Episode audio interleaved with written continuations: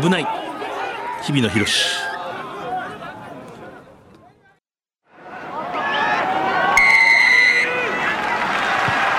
藤島大の楕円球に見る夢。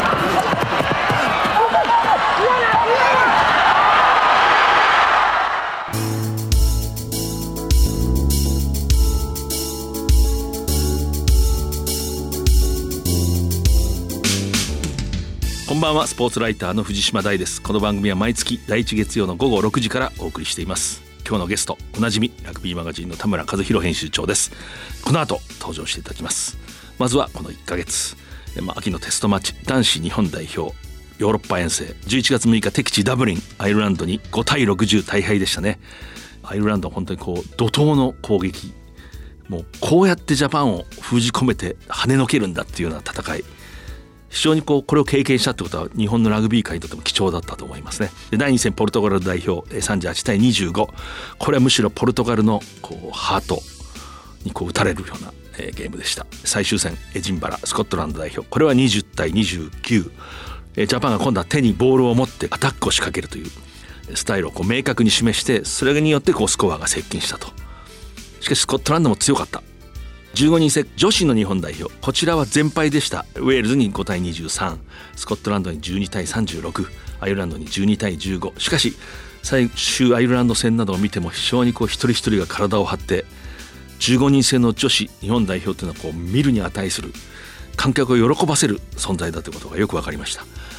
そして元ラグビー日本代表監督の日比野博さん。呼吸不全のため自宅で亡くなりました。86歳でした。まあ後でこう話しますけれどもかつての俊足ウイングですね。あのこう丸々とした風貌から想像がつかないんですけど私調べ物したら出てきたんですけどあるかつての早稲田の苦学生の人で後にライターになった方が当時ねこう東市民のグラウンドにラグビーの練習を見に行くことだけが楽しみだった。で日比野さんのこう若き日の姿を描写した文章が出てきたんですけど彼はいつも胸を病む人のように蒼白だった。そういうウイングだったそうです。7人制女子日本代表桜セブンズ来年のワールドカップ出場権を獲得しました。アジアシリーズ最終日ドバイで開かれましたけれども女子のジャパン準決勝で香港を29対0で下して出場権を獲得しました。男子はワールドカップ出場を逃しています。これ非常に残念です。来年1月に開幕するリーグワン、まあ、国内最高のリーグですけれども NTT と契約。リーグ名は NTT リーグワンと決まりました。また日本経済新聞社はリーグワンの事業競争パートナーとなりました。リーグワンの活動をサポートしていきます。私は今秩父宮ラグビー場にいます。総明戦が終わったところです。伝統の総明戦早稲田が17対7で勝ちました。今日の早稲田はディフェンスブレイクダウンタックルが見事でしたね、えー、しかしスクラムの課題は依然として残っております。そしてこの前日、帝京大学慶応を圧倒して対抗戦の優勝を決めました。帝京はねリザーブの選手たちが出てくると非常にこう自分らしいプレーをしてあそこに今季の充実が現れてますね。で一方、え、関東大学のリーグ戦の方こちらはま東海大学が優勝しました。ただし日本大学とは引き分け2位の。つまりもう拮抗しているということでこれによってやっぱり大学選手権でこのリーグ戦勢がね力を発揮する後押しになると。そういう感じもします。えー、関西大学リーグは京都産業大学が、まあ、全勝で優勝しました、えー、非常に粘り強い京産大らしいチームです、えー、23シーズンぶりの優勝です。藤島大の楕円球に見る夢。この番組はラグビー女子日本代表を応援する西南商事。男子日本代表を応援する SMBC の提供でお送りします。今ここから始まってゆくつながってゆく最初は日の当たらない存在だった。私の夢だけど今や世界が舞台となった。一人じゃないあなたと輝き桜リサイクルモアウィーキャン西南商事はラグビー女子日本代表を応援していますプロになれなかった。ラグビーが人生にはならなかった。でも人生はラグビーだった。今御社に向かっております。走ること。このプランじゃダメだ。ぶつかること。資料の続き頼めるか。つなぐこと。プレゼン勝ったぞ俺は一生ラガーマンだ SMBC はラグビー協賛を通じて前へ進む全ての人たちを応援していますスポーツライターの藤島大です。ゲスト、おなじみ、ベースボールマガジン社ラグビーマガジン編集長、田村和弘さんです。えーよろしくお願いします。よろしくお願いします。経歴を、えー改めてですけれども1964年10月21日熊本市生まれ鹿児島中央高校野球部それから早稲田大学に進んで GW ラグビークラブ、まあ、非常に伝統のある名門、えーそこでまあラグビーを始めたということですねで卒業後ベースボールマガジン社に入社ラグビーマガジン週刊ベースボールを担当されて現職です。ポジションフッカー。でも結構ナンバーエイトなんかもやったんじゃないですか、え、やりたかったですけどね。だから練習試合用の背番号は8番にしましたけど、あの、全く8番でやってないです。今日あのジャパンのね男女がいわゆるヨーロッパ遠征北半球の遠征ですけれどもね。まあそれを終えたということでちょっとそれを振り返って話したいと思います。まず男子の方なんですけれども、はいアイルランド代表にまあ5対60、まあ、圧倒されたとそうですね。ええ久しぶりにああいう負け方をする日本代表を見た気がしますね。こういうこともあり得ると。まあ、スーパーラグビーでもね、こういうスコアよく出てきてしまうし、えーテストマッチでもね、開いてしまうっていうのはありますよね。ちょっと遠征の初戦で、まあ、いきなり強いところと当たって、向こうはやる気満々で、トータルでね、あの、いわゆるこうパンデミック、コロナが世界をこう襲って、それからの強化のやっぱりこう、総合的な時間っていうんですかね、こう試合の数とか、まあ、ジャパンやっぱり厳しいんで、簡単じゃない方が当然だと私は思ったんですけど、そうですね。まあ、ワラビーズとの試合でいい試合を、得点的にはいい試合をしたんですけど、よくよく見ると、やはりちょっとディフェンスが緩いっていうところが出ていて、そこのディフェンスが甘いっていうのはリーチもずっと心配してたところなんですね。まあ、ディフェンスというより一人一人のタックルだってずっと言ってたんですけど、まあ、ワラビーズでダメだったところがそのまま出てしまったっていうところはあるかもしれないですね。最近知り合った偶然街で知り合ったような感じなんですけどもあの立命館大学でラグビーしてた20代の若者が今は東京で働いてるんですけど彼はなんか歩くラグビーマガジンみたいなこう すごい知識とか、まあ、ラグビーが大好きなんですけど彼があの試合見た後に私に「早稲田とやった時の天理みたいだった」って決勝戦の全国大学選手権いきなりバーンとこう当たられて、圧倒されてあれよあれよと。本当にね、ええ。もうフィットしていて、えー片一方はちょっとまだそこまでフィットしきれてない、完成手前っていうところでね、当たってしまったって感じがしますね。こう天理大学もそうでしたけれどもそんなに難しいことするわけじゃないけれども、とにかく強く当たって走って、思い切り走ってブレイクダウンで圧倒して起き上がって次攻めると、もうそれ簡単なんですけどもその勢いに飲み込まれてしまったような本当ですね、こう、まあ、アイルランドはね、オールブラックスとの試合を控えていたので、そこに向けて、こう、どんどん盛り上げていってるっていうか、やる気固めていってるっていう、それもありましたね。うん。それとやっぱりこうワールドカップ2019年のワールドカップを終えて感染症が拡大したと。そのことによっていろんな各国の強化のねやっぱり工程が差があって、ジャパンはやっぱりあの2019年で成功した一応それをとりあえずそのままこう継承していくしかないっていうような、そういう状況だったような気がしますね。そうですね、他のチームはやはりこう、メンバーを見ても、やっぱり少しずつ変わってきている新しい選手が出てきて、まあ日本戦でもね、新しい選手が活躍したりしていましたけど、日本はまだやはり2019年の主力選手が中核になってるっていうところからはまだ抜け出せていなくて、このツアーが終わったところで、やはりこう首脳陣も選手層が薄い新しい選手が出てきていないっていうところを問題視してる。他の国に関しては、それがもう1年前にあったと思うので、はい、その分は少し遅れてる気はしますね。なんと。なく1年ずれがあるような、はい。こうあのいわゆるシックスネーションズの国なんかと比べると、でアイルランドはもうジャパンに2019年負けてるんでであの非常に効果的なジャパンの戦法というのをもう研究して、ジャパンっていうのは結局ドーンと当たって外にどんどん回して走ったらそっちの方が我々勝てるんだというような感じでしたね。んなんかね。うん。あんまりこう手堅くこうやるんじゃなくて、だから向こうは更新してでもジャパンはこの遠征の結果をこう踏まえて更新していくんだろうと思うんですけどね、うん。うん。その辺は情報通の編集長は。ただなかなかね、次の試合がないっていうのが、ね。もう次は7月でしょ、これはちょっと厳しいところはありますね、もう少し本当に試合をやっていかないと、もう間に合わない春3試合秋3試合、えーそれがあって6試合でしょ、翌年の春、あと10試合ぐらいしかないので、ここはもうメンバーを変えるにしても、もう次のシリーズでは変えなきゃいけないと思うので、次の7月が勝負になるんじゃないですかね。そうですね戦い方やっぱりこう更新すべきだし、ん本当にもう世界はものすごい学習能力が高くなって、やっぱプロフェッショナルの時代だなと思いますけどね。まあだからこの結果を踏まえて次に踏み込んでいくと。そういう意味であの3戦目のスコットランドに20対29と、まあ、スコアはこうなんとなく接近したと、ここも一つベースにはなりますよね。そうですね。あの日本っていうチームはこう自分たちのスタイルもちろん持ってるんですけど、一つのスタイルで勝ち切るチームではなくて、やはり相手に合わせていくっていうところが、えー大事だってかあのチーム側も言っていて、やっぱりスコットランドには回した方が勝てるんだっていう、走った方が、えー効果的だっていうのをはっきり明確にして戦ったのでうまくいったと。アイルランド戦に関しては相手がやってくることが全く思ってたのと違ったと。飲み込まれたんそうですね。やはりきっちりこう型にはめてっていうか、これで勝つんだっていうチームなので、相手がどう来ても勝てるっていうチームではないとは思ってます。はい。なるほど。でまああのそれ2戦目にこうポルトガル代表と、まあ、試合をして38対25ですねジャパンが勝つんですけれども。ジャパン非常に苦しみましたけれども。でも最後ポルトガル勝ちかけたけど最後ジャパンが最後の最後に突き放した、あれはでもやっぱりジャパン強くなったなってむしろ思いましたね、良くない試合だったけれどもジャパン強くなった、あの大学ラグビーでよく下のチームが上のチーム食いそうになって残りワンプレーぐらいで行くかと思ったらミスして逆に切り返しされてトライされて終わるみたいななんかそういう力関係になってたなとこう思いましたね。この時試合前にポルトガルでコインブラっていうところで試合して、これなかなかラグビーマガジンとしてカメラマンをどうするかっていう問題が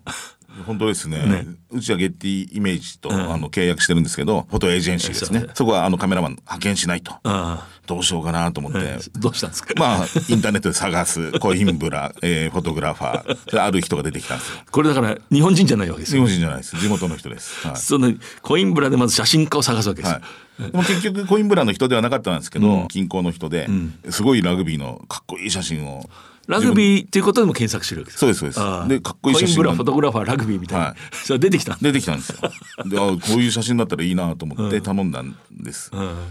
でまあ、2回ぐらいやり取りしてるうちにあの実は私は建築の写真を撮ってる、白状した、はい、でもまあ写真が良ければ関係ないのでじゃあお願いするって言って頼みました、はい、私なんかそうやり取りするところちょっとだけ前は話聞いてなんかこうこれがやっぱりでも編集者の仕事の楽しみじゃないかなと思って、ラグビー的に言うと馴染みのない土地に突然ジャパンが行くことになって、今こういう情勢で日本からもフォトグラファーがなかなか行けないとどうするかって言ってこう自分で探すっていう リスボンに住んでたんですよ。で、2時間かかるので、えー迷ってるんだよね。これはまあ、あの、ラグビーが好きなのか嫌いなのかわからないぐらいのレベルだったんですけど、まあね、他にいないので、頼んで。ですね、はいででもちろんこう建築英語でやり取りするわけですねそうです、そうです。ええで、英語もまあまあ、普通僕、まあこっちの英語、中学生レベルの英語なんですけど、両方とも、行くよってなって。でやっぱりこう、上がってきた写真を見ると、長いカメラを持ってないんですね。あレンズがねレンズが。スポーツのはい。だから全部ハーフウェイライン横から撮ってるので、全員横顔ですね。全員横顔。それを含めてね編集者ってこういうのが面白いですね。わからないけどもしかしてこの人いいんじゃないかと思ってこう 起用してその人と縁ができたりあるいは大化けしてねお化けはないと思いますけど。いやこの話好きでしたね。でも。きっちりねこの写真は、あのコインブラの市長の写真だとかこの入場の時に下にマントが引いてあるだろうって、これはコインブラ大学の学生たちがマントを敷いたんだぞとか。ああちゃんとそう。いうのはちゃんと来るんですけどジャーナリズムの。はいまあ試合は大したことないですね。建物のうまい写真が建物はうまいらしいですポルトガルはいいチームでしたね。本当にね。ガッツがあって。なんかパスとかね、ええ。そういうのはあのなんかそんないい形ではないですけどね、ちょっとしたミスにこうバーン出して引っ掛けてねいくとかね。一番最後ポルトガルがね追い上げるところでスクラムになってちょっと押されたんですよね。あれなんで出したんですかね出しちゃったんですね。はあれがだからさっき言ったあの大学の強いところにあわや勝ちかけた時によく起こる現象で、い、なんで出すんだよって思いましたよね。でも結局それを切り返してジャパンがまあ繰り返してそうですね。トライをした、うんう。ん。僕はあれはだから良くない試合だけどジャパンは強くなったなってうん。こう思ったんですね、雰囲気と流れからしてポルトガルにもしかしたらうん。やられるんじゃないかって私もちょっとあんまりこう大きい声では言いませんでしたけど。でも応援しちゃいましたよね途中でね、ええやっぱりポルトガルを。応援しても大丈夫だろうとはちょっと思いながら応援してね。そうそうそうそう、これはねこの心理っていうのは本当に、まあ、この仕事する人の一種の資質のだと思うんですけど、どうしても長いものに巻かれたくないっていう、そういうその通りです。はい。ジャパンがもちろんアイルランド出る時はもうじゃあものすごいもう心から実は勝ってほしいと思って、もちろんでもジャーナリストっていうのはその応援するのが仕事じゃないんで、節度はありますけど、まあ、心の中では思ってますけど、ポルトガルぐらいになるとちょっと微妙な心が入ってます。そうですよ。ポルトガルが頑張って日本勝てって思いますから。はい。なるほどね、はい。これが一番いいいいですよところに落としました。ねやっ。結論。でまあ11月20日にあのスコットランドとマレーフィールドですね。エジンバラの本当にこう古いいいスタジアムですけれども。でまあ20対29と、まあ、スコアの上では健闘をした形ですけれども。まあ2019年に勝ってるんで健闘というこの前提も間違ってるかもしれませんけれども。しかしやっぱり敵地でエジンバラでスコットランドと試合するとやっぱり簡単なはずはないですね。えーでこれ試合のこう編集長はどう見ました。まあ本当にあの日本が走って勝つんだって、ランニングスタイルで勝つんだっていうのが明確に出ていて、まあ試合全体としてちゃんとコーディネートされてたかなという気もしますね。はい。立ち上がりから手にねボールを持ってこうどんどん攻めるっていうはい。姿勢っていうか、まあ、そういうメッセージをはっきりとコーチのメッセージというんですかね、こう実践して、まあ、そそれがそのまま得点になったわけではないけれども、まあ、あれでこう勢いをつけたという感じでしたね。はい。これね、立ち上がりで本当にいろんなワールドカップでもありましたけど、こう最初の1分間2分間でこの日俺たちはこういうふうに戦うんだっていうのが、日本もこの試合では見られましたよね。うん確かに。それでポルトガル戦なんかもそうですけどあの相手に対してもこうキックを結構使っていたら、ポルトガルは意外にエアーっていうか空中のキャッチングがうまくて、あれ本当上手でしたけどね。しっかりしててなかなかそこはチャンスにならなかったと。そういう反省も踏まえて攻めたら、はい。結局そのペースを攻めてる間にいるんで、ん。とにかく、えースコットランドがえー非常に攻撃力あるんだけれど波に乗り切れない時間帯もあったと、リーチマイケルどうでしたか？存在感がありますね。やはりしばらくね、股関節が良くなかったり、自分でなんか燃えるものがないっていう時期もありましたけど、あの、一試合一試合こう重ねていくうちに、ポルトガル戦はイエローとかもらいましたけど、やはりこうボールにこう食らいついていくとか、ピッチの上にいてレフェリーと話すとか、すごく周囲の選手たちへの安心感であったり、彼がいることで逆にラブスカフにもまたいいところが出たりっていうことで、あのやっぱりリーチいた方がいいなって、安心するなっていう気はしましたね。はい。あとはまあスコットランド戦はやっぱり中村亮とはかったですね,、タックルも良かったし。タックル良かったし、あのキックもね、あの50、22のやつも良かったし、ええ。はそうでしたね。あれい。もうすごい安定感ですね、最近ね。この間のその最後のトップリーグの時も、本当にこうサポートが良くなって、うん。強さとかいろんな要素を持ってましたけども、良いところ。このところ円熟というんですかね。パスしてスッと動く。そう、今言われたように本当スッとええいきますよね。あれがねなかなか日本の選手苦手なんですね。ねえ。サポートをスッとこういくの、でも中村亮太はすごいこうなんか貫禄が出てきて、いや本当ですね、この4年ぐらいですよね。ね。鹿児島県人としては。いや本当ですね。で バーバリアンズにもね選ばれて。あそこでねあのジャージを着せてあげたかったですね。いやー本当ですよ。多分鹿児島初のバーバリアンズ 小滝もそうだったんですけど。すごいですね。鹿児島の先輩から連絡来て鹿児島から2人出るぞ。まあ鹿児島から2人出るぞっていうのも変な表現ですけど。いやいやでもねそれは大変なことですよね、はい。うん。いや本当に中村はす本当にこう力をですね。こう発揮したというか、うん。もう力があるっていう感じですね、まあ新鋭として中野翔吾ファンの人はやっぱりこう新しい人が出てくると喜ぶんですけど。強いですよね、強いし、まあポルトガル戦でね、あの自分でトライも取ったし、アシストもしたし、やっぱりそういう試合でチャンスをつかんで結果残して、次の一発スコットランド戦で先発を取るっていうのはね、ニュースターが出る時のきっかけの一つなので,、ですねうんここからもうあと2年しかないとなると、もう中野で行くってジェイミーが決めたら、ある程度そうなるでしょうし、ここから一気に、えーリーグワンでねあの活躍すれば、あのひょっとしたらひょっとするんじゃないですか？まあそのスコットランド戦でこう何もかもうまくいくわけではないっていうのをまたちょうどそのなんていうかな 伸びていく過程でそう甘くはない、そうですね。ええ。スコットランド13番のクリス・ハリスっていう選手がものすごいタックルしてましたね。すごいですね。えマン・オブ・ザ・マッチに選ばれましたよね。うん。やっぱり頑張る人は世界中どこにでもいるんだなと、思いましたけどもあの中野翔吾って足速いんですよね。強さが目立つけど、足が速いところは可能性を感じますね、大きくて足が速い。まああの、藤井雄一郎ナショナルチームディレクターか、ええ。そういう名前ですけどやはりこうポジションによって、まあ、ロックとか、ちょっと層が薄くてどうにかしなきゃいけない、まあ、それをリーグワンの中で見つけなきゃいけない、えーもう時間はない。でやっぱりこう代表っていうのは弱くなる時には一気に弱くなる、それが怖いんだって言ってましたね。はい。ジャパンの場合やっぱりまだその段階ではありますよね、つくづく私今回の遠征見ても本当国内のそれこそ大学の試合なんかと構図が同じで、まあ、高校なんかと比べてもそうですけど例えばポルトガルが分かりやすいんですけど、ポルトガルは明らかにいいチームなんですよね、いいチームだけど強いチームがと言ったらまあそうでもない。で多分オールブラックスやったら120点ぐらい取られて負けるんですよね、でもジャパンには勝ちそうになる、ジャパンに本当にダメなチームとジャパンにも大敗するんですよね。でこれがねラグビー見るとき非常に大切な視点というか私はそう思っていて、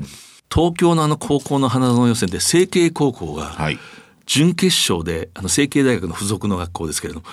明大中野っていう、まあ、花園に出たこともある。ところにものすごいいい試合をして、勝ったのを私は現場で見たんですね。ここ集中力があってピンチをしのいで体を張ってそれでなんかいわゆるこう付属校の私学らしいちょっと伸び伸びしたところがあって、伸び伸びしたところとガッツがこううまくこう溶け合ってて、これはものすごいいいチームだと。もう確信を持った、で決勝は久我山に100点取られるんですね、はい。国学院久我山今季充実のでそこだけ切り取ると決勝戦で100点っていうのはどういうことだと、こんなことがあっていいのかって批判も可能だし、成蹊高校は結局弱かったんだっていう見方もできるけど、あの準決勝を見たらもういいチームなんです、ポルトガルなんです。ね、もう自分たちの範疇に入ってるともういい試合できる、精一杯こう力を振り絞るだけどそこから外れたちょっとその一つ上のチームとなると今のラグビーだとスコアが開いてしまう。だからスコアだけで測れないなと思って、でジャパンがまあそういうところを出してその本当に強いところとそういう中堅どころかあるいは下位のいいチームと中間ぐらいのところに来て、本当に今こうしのぎ合ってこうせめぎ合ってるところですね、このまま上に行くのかそうですね、まあティア1に入った、えー入る直前だ、えーっていう話もありますけど、ギリギリのとこ、ワールドカップの時にはティア1レベルには常にいるチームっていう方が正しいでしょうね、あの常に4年間通してティア1にいる、いられる実力があるとはまだ思えないですね。ですね。はい。で要するにこの日本の遠征なんかも非常にこう南半球の人たちも注目してて要するにあのチャンピオンシップ、はい。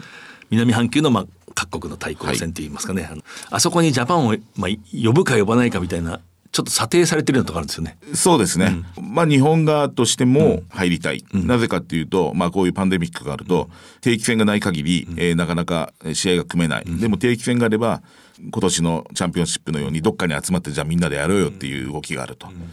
えーそういう動きがあるので定期戦に入ってると毎年毎年ちゃんと試合をやる、やろうとする、えーこれがいいんだっていう考え方ありますね。例えばニュージーランドとかオーストラリアの立場からすると、ジャパン入れて、大差のゲームばっかりになったりししないかっていうのも心配なわけですよね。でそこを見てるそういう意味ではスコットランド戦はスコアが引き締まったのも大きかったですよね。そうですねあそこ大敗するとちょっとイメージが、はいやっぱり日本は今その自国チームの次に応援するチームと言われてるじゃないですか、まあフィジーみたいなもんですよね、うんあのみんなが応援するチーム、えーそういうチームが今その本当実力だけのチャンピオンシップの中に入ってくれるっていうのはすごく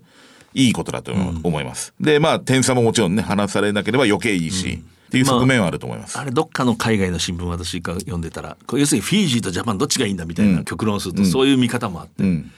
どっち入れた方がうまくいくんだ。そういう意味ではこう常に見られてるんですよね。そうですね。フィジーと日本は常に今ね、そういうふうに見られますよね、うん。でフィジー今回やっぱりなかなかその北半球の遠征でやっぱり実力をこう発揮して、はい。トンガとサモアとはやっぱりちょっと違うっていうそうですね。その意味でもここまた一つライバルなんですよね。うんうん。あの。でまあ、女子の15人制もまあ同時期に、まあ、英国アイルランドに遠征してウェールズには5対23スコットランドに12対36で最終アイルランド戦は12対15、まあ、検討したんですけれども、ここは田村編集長どう見ました？この遠征。あのー思ってたより、えーすごく戦えるなっていうのがありました、女子は、えー男子以上に試合の経験値が少ない、なかなか試合経験がない、こちらも数年ぶりのテストマッチ、プラス国内の15人制の環境がないので、男子はねやはりトップリーグとかあったので多少強化されてるんですけどそれがない中で残した結果としては十分よくやれた。なるほどなるほど。1年後が楽しみだと思えるの試合だったと思います。私もまあ映像でこう見ましたけれども女子のアイルランド代表戦、ディフェンス体張って、ん。いいチームですねジャパン。そうですね。もう向かってくる相手に弾き飛ばされるとか抜かれるっていう、えー次元のチームではなくて、ただ外側で1対1で、えーどうしてもついていけないっていうのはありますし、うまくキックがなかなか使えないっていうのもありますし、そういうものはありますけどできることがどんどん増えているっていう感じはしてます。アイルランド戦は背番号1でしたけれども、はい。プロップの加藤幸子、いいですね。あれはいい選手ですね。はいこう開始1分ぐらいにボーンってタックルして、あれでこうジャパンはこう、波に乗ったというかいけるっていう感じになった。でも女子のプレミアシップでもね全試合出ているええ。エクセターに今いるんですけど出て評価されてるので今回の対戦相手のチームでも加藤はやっぱ手強い相手だったっていう声が出てましたね。あそうですか、はい。起き上がるのが早いんですよね。ですよね。こういわゆるこうリアクションってこう、転んですぐ立ち上がる、やる気がこうみなぎってて。おとなしいんですよ普段は。あそうそうなんですか、ええ私は話したことないんですけど。去年エクセターは、去年は1試合。イングランドのはいそうですね、え1試合いくら、えーハンバーガーが何個か食える程度だったって言ってたんですけど、今回は固定給。もう年俸ですね。年俸で新しい契約を結んでくれたって言ってたので。認められたそうですね。はい。あれ学生ですよね。早稲田ですけど、ええ。休学して。あなるほどなるほど、はい。それでイングランドにそうですねいやいい選手だなと思いましたね、注目する存在って15人制の。今回飛び出したのはあれですね、フッカーの、えー永田虹穂っていう選手ですね。いいですね、ええ彼女は素晴らしかったですね、今回。もちろん細かい、えースローイングとか、えーその辺はまだなんですけど、こうボール持って走るとか、タックルするとか、そういうダイレクトなプレーはもう素晴らしかったですよ。うん。活力ありますよね。そうですね。こやる気がみなぎってるっていうか、うん。うん。ガッツがあるというか、はい月並みな表現ですけど、でもガッツがあるって大事ですもんね。大事ですね。特にああいうとこ行くと。本当に。例えば根性なんて言葉を使うと嫌われるけど、ん。よく考えたらあの IT の起業家で成功してる世界の社長だってガッツがあるわけですよね。そうですよ。ポルトガルだってガッツあったし 何年かおきにエール大とか来るじゃないですか。はいやっぱエール大の選手とかガッツあるんですよね。アメリカのね勉強の、はい、大したラグビーやってないんだけど、まあそこそこのスコアが整ったりするんですよね。やっぱこう燃える。うん、ガッツがあるんですよ。そういう意味ではそういうのを感じさせる選手がたくさんいますね、女子の代表、ただこう得点力ですね課題は。そうです。いい試合してるけどスコアがなかなかできないまあ中盤でペナルティーもらっても、キックがあんまり距離が出ない、プラスラインアウトで取れないので、結局速攻速攻。やっぱ点取るのにもどんだけ時間かかんだっていうのと、どんだけ労力が必要なんだっていうのがありますね。うん。女子のこう15人制のラグビーってかつての男子の15人制のこう姿も重なるようなところ本があって。当そうです。20年前のジャパンみたいなそうそう。ものすごい通用するところがあるんだけど、どうしても体格がいわゆる海外出身の選手があまりこう入ってない時代の、あるいはいなかった時代のはい男子のジャパンを考えると、ちょっと似てるんですよね。応援したくなりますよだから。なるほどね。でも本当になんかいい試合で引きつけられましたね映像だったんだけど、はいえー13番の古田もあ古田真奈もいいですね。激しいですね。いいですいいです。あのそれでコンビ組んでる小林かな子っていうのええも今エクセターでやってるんですけど、彼女もいいですね。ええはもうなんか堂々としていて、普通にテストマッチをこう戦っい。いや本当そうですよ。ええはいはで雰囲気も良かったですね会場なんかの応援する。い。いや向こうがちゃんと代表ええチームが来たっていうのを扱いしてくれるじゃないですか。あれがいいですねね。女子の15人制の代表のゲーム、はいジャパン、はもう完全にその観客を喜ばせる。もう見るスポーツとしてももう基準を超えたっていうか、うん。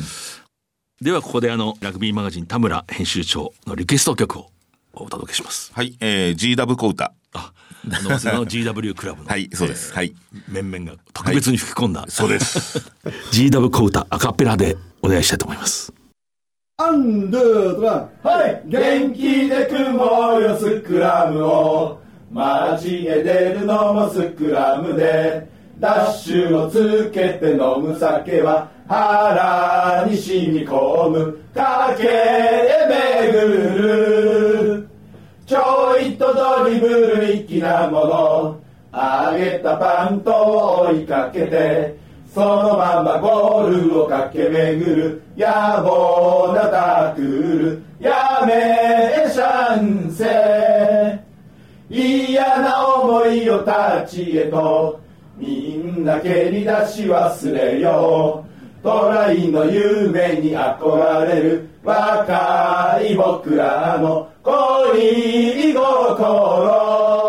はい。恋の思いを胸に秘めゴールポストを目指す時恋の手紙を書くなんてそいつは飛んだ。オフサイドはい。プレッチーだプレッチーだプレッアンドファイスリーチャンスフォープレイアンドファイトラグビーフットグラフィはいはいはいはい今、えー早稲田大学 GW ラグビークラブ OB 有志によるえー歌声お聞きいただきました。あえて今回この曲をはい。選んだっていうのは、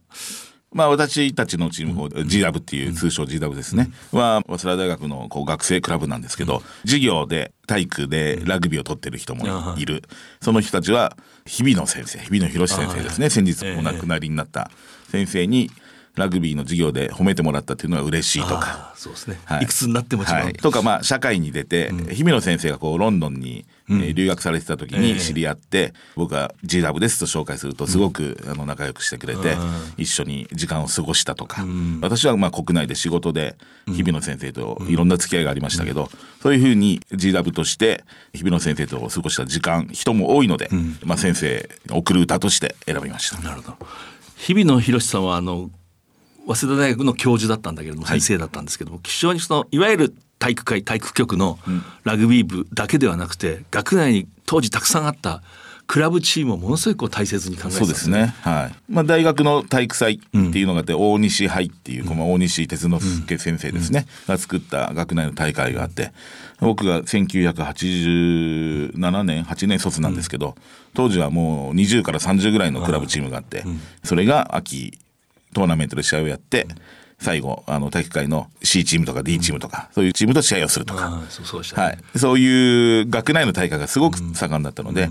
これはあの世界に誇れるぞっていうふうに日比野先生はいつもオックスフォードケンブリッジまあレベルは違えど誇れるんだからなっていつも言ってました。はい。実際にその人たちが社会にどんどんこう出て、結局ラグビーの虫っていうかラグビーが大好きな人がいろんな社会のん。いろんな場所にこう散っていくと。これは結局日本のラグビーもジャパンの発展にもん。つながるわけですね、これは別に一つの大学だけじゃなくてどの大学からもそうですけれども、ラグビー好きが出ていくと、社会に。ラグビー好きを作ると学内に、それは非常に大切なことですよね。はい、で先生はいつもおっしゃってました。はい。日比野博さん、まあ、元日本代表の監督であり、まあ、早稲田大学の監督としても一度こう社会人新日鉄釜石を破って日本選手権を制したこともある、まあ、優勝監督であったと、そして、まあ、えー大学の教授であった先生であった。11月14日去年86自宅でね亡くなったんですけれども。田村編集長は要するに晩年に、まあ、最後に会ったジャーナリストの一人ですよね。そうですね、私たちのチームがちょうど90周年ということ GW で、はい。え90年史を作るということで,、そうです。えー先生にえー会いに行って、えージダブの思い出を語ってくださいと。もう先生もちょっと意識が朦朧とされて、あそうですか。はい、あの、あんまり喋れなかったんですけど、一言、あそういえば頭脳集団っていう一言が出てきてですね。もうはい。GW クラブのいただきましたっていう。まあでもその頭脳集団っていうのは要するに、ね、やっぱさっきの話ですね。こう社会に出ていって仕事あるいは教職に就く人もいるでしょう。自営業の人もいるでしょう。みんながそのラグビーをこう大切に考えて自分なりの活動をしていく。本当に GW クラブの人っていろんなところでね実はこう普及の活動とかそうですね。ええはい。非常に貢献っていうとちょっと言葉があれですけども、まあ、好きだからただそうしてるんでしょうけれども、ええ頭脳集団ってね。頭脳集団です。はいでまああのえー田村編集長の見る日々の博さんっていうのはラグビーマガジンにも追悼の文書いてましたけども、はい。はいやっぱりこう日本のラグビー的には本当に指導者、えー早稲田大学の監督で日本一も取った、えー日本代表の監督としてウェールズを追い詰めた、えー日本ラグビー協会の、えー会長やり名誉会長やり、えー顧問もやったっていうところなんですけど私自身にとっては本当身近にいるラグビー博士なんですよね、単純に。で先生でありそれがまず第一に来る。ラグビーの知恵袋でわからないことがあれば先生にすぐ聞くし、陽気だしインタビューしても30分のインタビューで2時間食事に行くし。そういう。それが目標そうですね。まあ本当に優しさに溢れてる、まあラグビーの人ってこういう人なんだなっていうのが、まあ一番の印象で、はい。ですね。私はこの間早慶戦の解説する時にこう浮かんだ言葉なんですけどね嫌いな人がいなかった、つまり日比野さんが誰かを嫌うこともないし、日比野さんのことを嫌いな人もいない。これはいないって本当にいないんですよね。そうですね。会ったことないですね。はい。もちろん監督、まあ、半ばラグビー界の公人ですから、協会の引っ張ったりつまりそこの評価ってありますよね、つまり監督として非常にうまくいく試合もあるしそうじゃない試合だってあるわけで、そうじゃない時は批判もされるでしょ。う、そういうことはありますけど嫌いな人はいなかったんじゃないかな。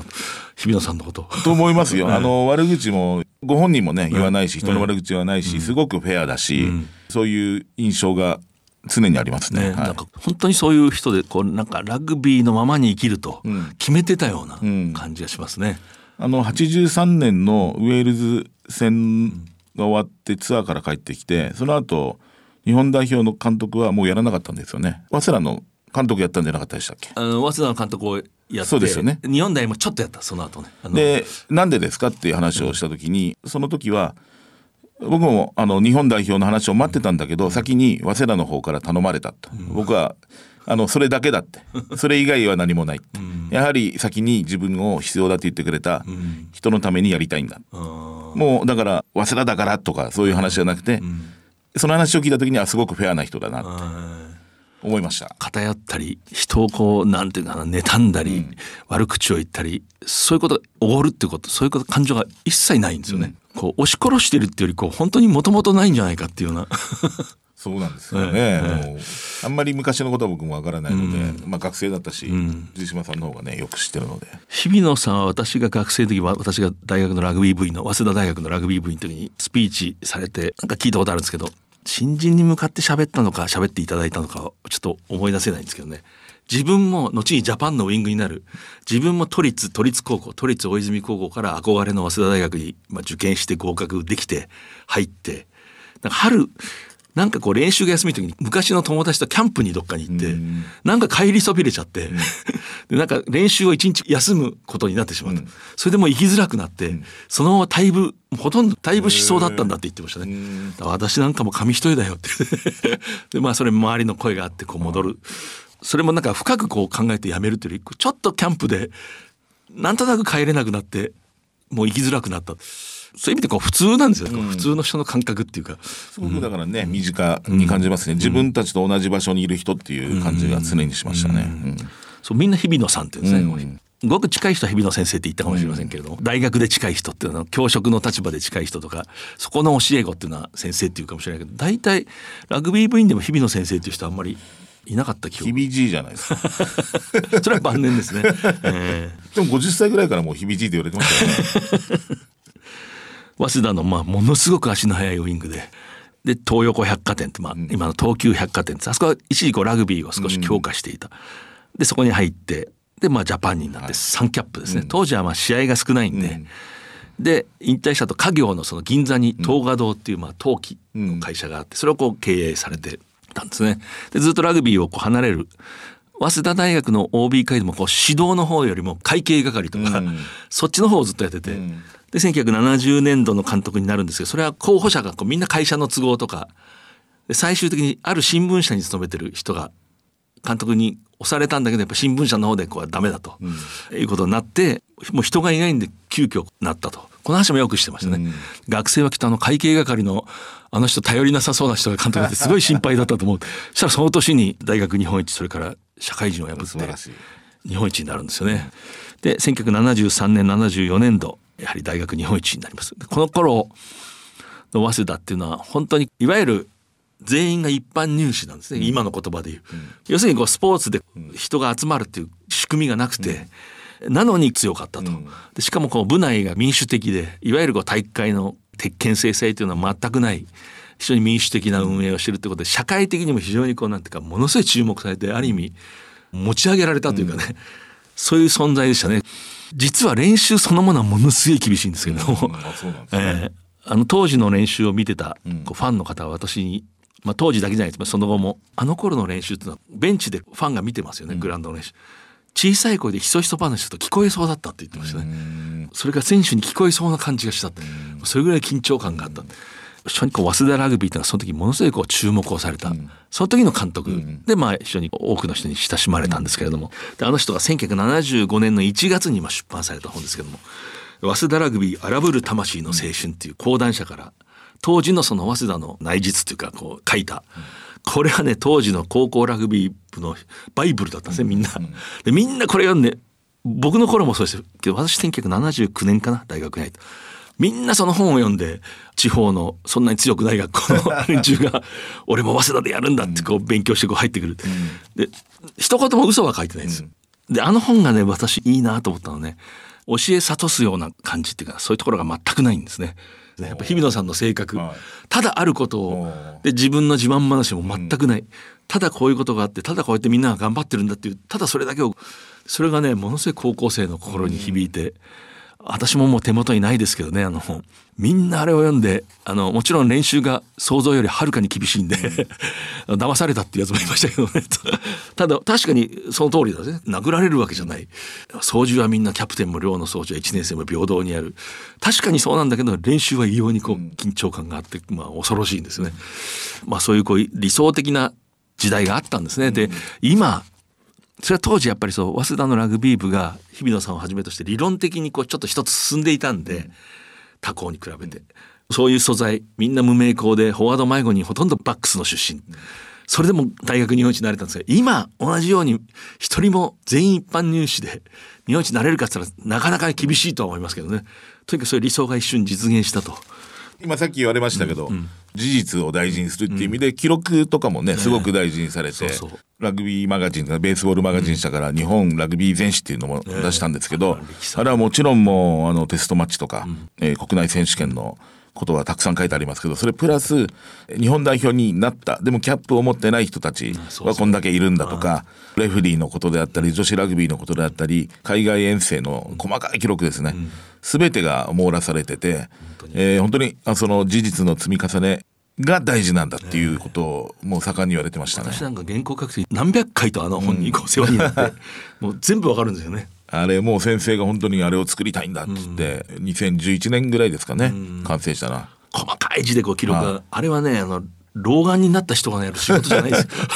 本当に自分でやるんですよね。そうです人にこうそういう仕事をさせない、あの押し付けないんですよね、うん。あの今のあの専務理事の岩渕さんにも日比野先生の思い出っていうのを聞いたら、自分がそういう専務理事になる時とか、理事になった時にお手紙をいただいて、そういうキャップとか、女子ラグビーの結果とかそういうのを大事にしてくれって、それがセブンズのキャップ制度とか、女子ラグビーのキャップ制度を作るのに足がかりになったとは言ってましたね、彼も。はい。今あの慶応大学の監督の栗原監督がね、はい。あの監督就任するときに日比野さんのところに教おえを請いに行ったっていうんで、これもいい話ですよね。うん。言ってましたね。はい。もう日比野さんもちろんそれウェルカムで、おそらく食事の方が長かった、リストがありますから、今日はどこに行くかっていうのが。はい。非常に健談家でね、はい。それを思い出しますね。やっぱ銀座の育ちですから、あの鍋を一緒に食べるとあの 早稲田の当時のコーチで北関東出身の陽気な人間がいて、はい。彼の流儀の鍋するんですね。具をたくさん入れて野菜をこう上にかぶせて、こう蒸すみたいにしてこうやるんですけど、それはそれでなんか科学的には道理かもしれないけど、こう美しくないです、はいはい。日比野さんがそれをすごく嫌って。嫌うんですか？そうじゃないよ鍋は。っつって。自分の食べる分をスッと入れてスッと浮いたらスッと食べるんだって。やっぱり江戸っ子だなって思った覚えがありますけどねあと日比野博さんこれを著書にも書いてるんですけども私も何度も本人からも聞きましたけど1958年に当時あのオールブラックスコルツニュージーランドコルツ要するにニュージーランドオールブラックスの若手の代表が日本に遠征をしてきます。でこの時まあ日比野さんはジャパンや早稲田大学オール早稲田のチームでこう何試合も出場するとでそこでそのコルツオールブラックスコルツにアキソーパーっていうねこうフランカーバックローの選手がいて後に本当の本物のオールブラックスにもなりますけれども彼とこう生涯にわたる友情を結ぶんですね。でそのきっかけというのが帰国した後アキソーパーが新婚旅行でこう日本に寄る時に空港で送金を受け取ろうとしたらニュージーランドが何何かトラブルがあってこうお金がまあいわゆる今のように喋ればお金が下ろせなかった、届いてなかった。えーで非常にまあ途方に暮れてでそこにたまたま旅行会社の人がこう近寄ってきてオールブラックスのこうブレザーを着てたんであなたはラグビーの選手かっていうことになってカクカクしかじかだとで日本協会にじゃあ連絡しようって言ったらプライベートな旅行なのに協会に連絡するのは申し訳ないから嫌だって彼は言うわけですね。で誰か知ってる人いるかって日比野を知ってるって言うんですよ。それで彼がしかもその日比野さんをよく知ってる早稲田の後輩だったって書いてある。でその日比野さんの勤務先の東横百貨店にソーパー夫妻を連れて行くんですね。で、えー日比野さんの家にそのまま1週間かな。1週間か何日かかを滞在する。あの和式便所にへきへきとしてだけれどもその他は至って楽しい。あので日比野さんが勤務に行くと奥さんがこう車を運転してへどっか案内したり、でまあソーパー帰国して帰国寸前にあのお金が届くんですね、で奥さんに真珠を買って日比野さんにオールブラックスのブレザーをこうプレゼントする、でまあ帰国するんですけど後でお日比野さんはオールブラックスのブレザーをもらうことは間違いであったということにまあ気づくわけですね。でも命の次に大切だ で送り返すっていうこうストーリーがあって。でその後1980年代にジャパンがニュージーランドに遠征する、はい。でその時日比野監督なんですね。でソーパーに会いに行くでソーパーがその後ずっとジャパンを追っかけしてきたって言ってましたね。自家用生でずっとついてきてジャパンのツアーに。でソーパーの牧場に民泊して日比野さんは朝起こされてなんか羊を追うのを一緒にやらされて タターザンのような声を出して ジャパンの監督が。そういうこう本当に終生の友情を培った。これも昔のラグビー人らしい逸話なんですよね。いい。時代ですね、いい時代。で、えー、と本日のゲスト、えーラグビーマガジン田村編集長。あのちょうどねあの一番忙しい雑誌を出し終わって次の号との間の時期なんで。そうですねはい。今ちょちょっと人間らしい暮らしをしてる。もう人間らしいどころかあの獣のように生きてます、はいえっと今出てる号はカレンダーがついてるんですね。違そうです。ラグビーカレンダー、もう1年間ね楽しめる、はい。でも一個だけ失敗したんですよ。え何？えっと22年の9月、ワールドカップセブンズがあるので、男子のセブンズ代表の写真にしたんですけど、あの出場を逃しました。そうそう。これはねあこれもちょっと今日語るべきだったけどこれは非常に残念ですね。残念ですね、えはい、あのキャプテンが合同記者会見があったんですけど、あのセブンズは僕はほとんどやったことがないんだって言ってたので ちょっと心配かなと思ってたら本当に負けましたね。まあねこれでもちょっとにこれはやっぱり協会として、ね。協会体制をやっぱり立て直す、こういうのは選手一人一人のせいじゃないですね、こういう結果っていうのは。田村さん今日忙しいところありがとうございます。ありがとうございます。今ここから始まってゆくつながってゆく。最初は日の当たらない存在だった。私の夢がだけど今や世界が舞台となった。一人じゃない。あなたと。輝き桜リサイクルモアウィーキャン西南商事はラグビー女子日本代表を応援しています。プロになれなかった。ラグビーが人生にはならなかった。でも人生はラグビーだった。今御社に向かっております。走ること。このプランじゃダメだぶつかること。資料の続き頼めるかつなぐこと。プレゼン勝ったぞ俺は一生ラガーマンだ SMBC はラグビー協賛を通じて前へ進むすべての人たちを応援しています。危ない日比野博